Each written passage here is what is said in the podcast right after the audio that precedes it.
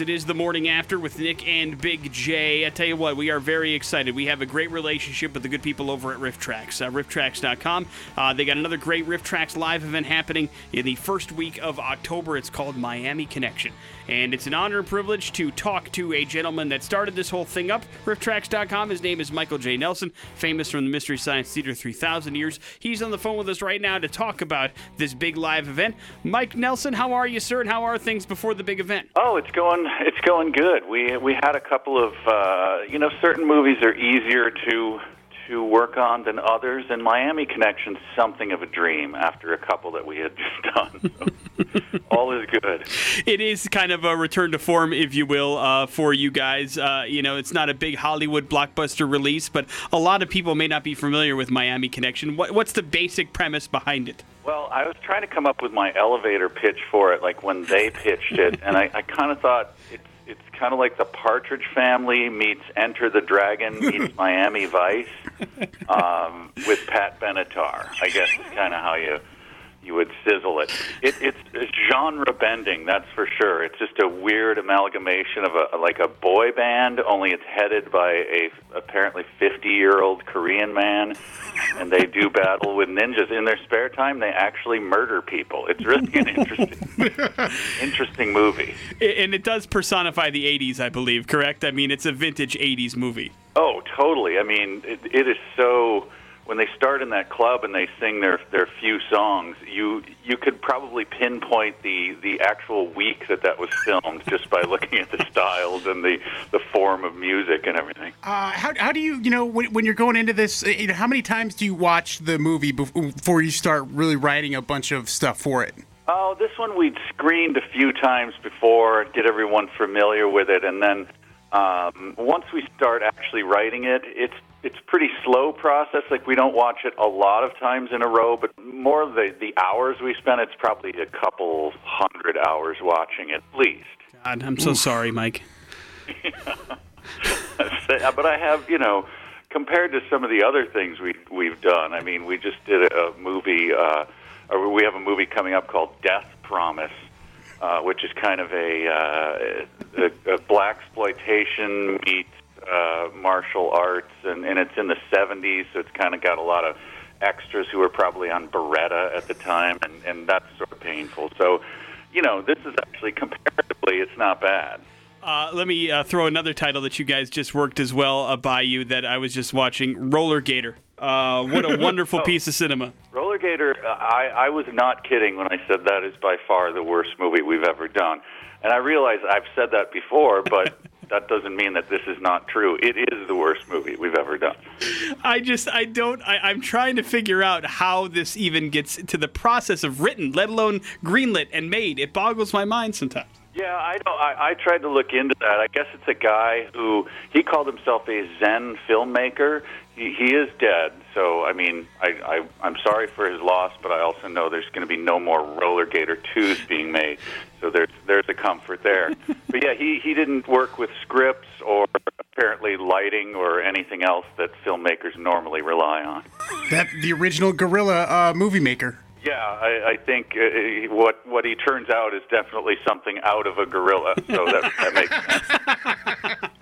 Talking to Mike Nelson from RiffTrax.com. Another live RiffTrax event happening on Thursday, October 1st called Miami Connection, and then the replay on October 6th. Got a couple of showings here in the Boise area. Uh, these things have become a staple for you guys. Uh, now you do several a year, which is uh, great news for fans like myself. But uh, I imagine uh, if you take it back to the origin of these things, you, are you surprised how long they've been going on? Uh, I am. I'm pleasantly surprised because we just, you know, we did it as an experiment to see if these live show things would work. We've done one-off lives on the road a number of times, um, but to do them around the country, uh, I'm very glad that, that people come out, and it's a great way to to give people the live RiffTrax experience without doing an extended tour you know, uh, I don't expect you guys are really ever out of your comfort zone, so to speak. But you know, you do the Hollywood movies that get the big budget releases, and then you do the movies that that maybe uh, the RiffTrax community are a little bit more familiar with from the website and stuff. Are there ones that you like to do more than the others for these live screenings?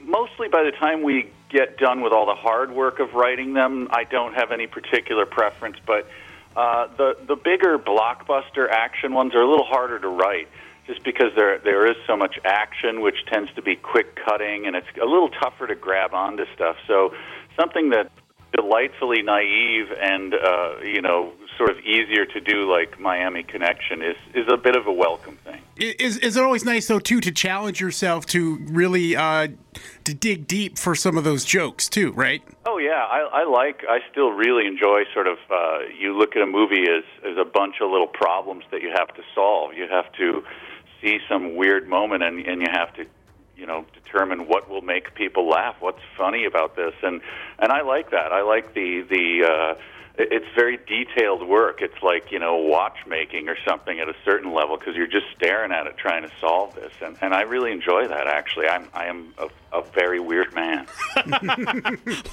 One of the uh, the cool things about rifftrax.com is you can find these movies that we're talking about that maybe you haven't heard of before, but you do also do the blockbusters out there. And now it's a pretty uh, interesting time to be a movie fan, specifically a nerdy one with all the comic book movies, but you're still able to have fun with it. Do you guys get hate mail at all from like nerdy fans of like the Avengers that, that how dare you make fun of this fantastic piece of cinema kind of stuff? Oh, not really. I mean, there's a few. There's people who uh, they've watched us for 20 years. This one always cracks me up. They watch us for 20 years. They really love what we do, and then we hit on a movie that they like, and they go, "Hey, I don't like you guys." like, you didn't notice that we were doing this to probably other people's favorite movies all these many years. Uh, you know, so it's. But mostly people, I think they take it in the spirit that it's given, and I, we're not very mean spirited. I, I think people have noticed because that just wouldn't be fun. So in the end, it's uh, you know it, it's pretty open to sharing with other people without them getting irritated, even if they like the movie. And uh, and and I've liked a number of films that we've done. Yeah, you just leave the Expendables movies alone. I, I, think you're safe there. I, w- I will say this. I remember being a, a, younger man watching Mystery Science Theater 3000, and at the time, of course, being 16, I thought Adam Sandler was a comedic genius. And so when there was a, an Adam Sandler riff, I'd always go, oh, and now the older me realizes you're right the whole time. So. When we did, that reminds me of uh, when we did uh, This Island Earth for our feature film many years ago uh, a lot of the critics that that uh, interviewed us for it said it was their favorite movie, and I realized, oh, this is a phenomenon. And so I started asking people as soon as they said that. I go, when's the saw it? When I was twelve. Just take a look again.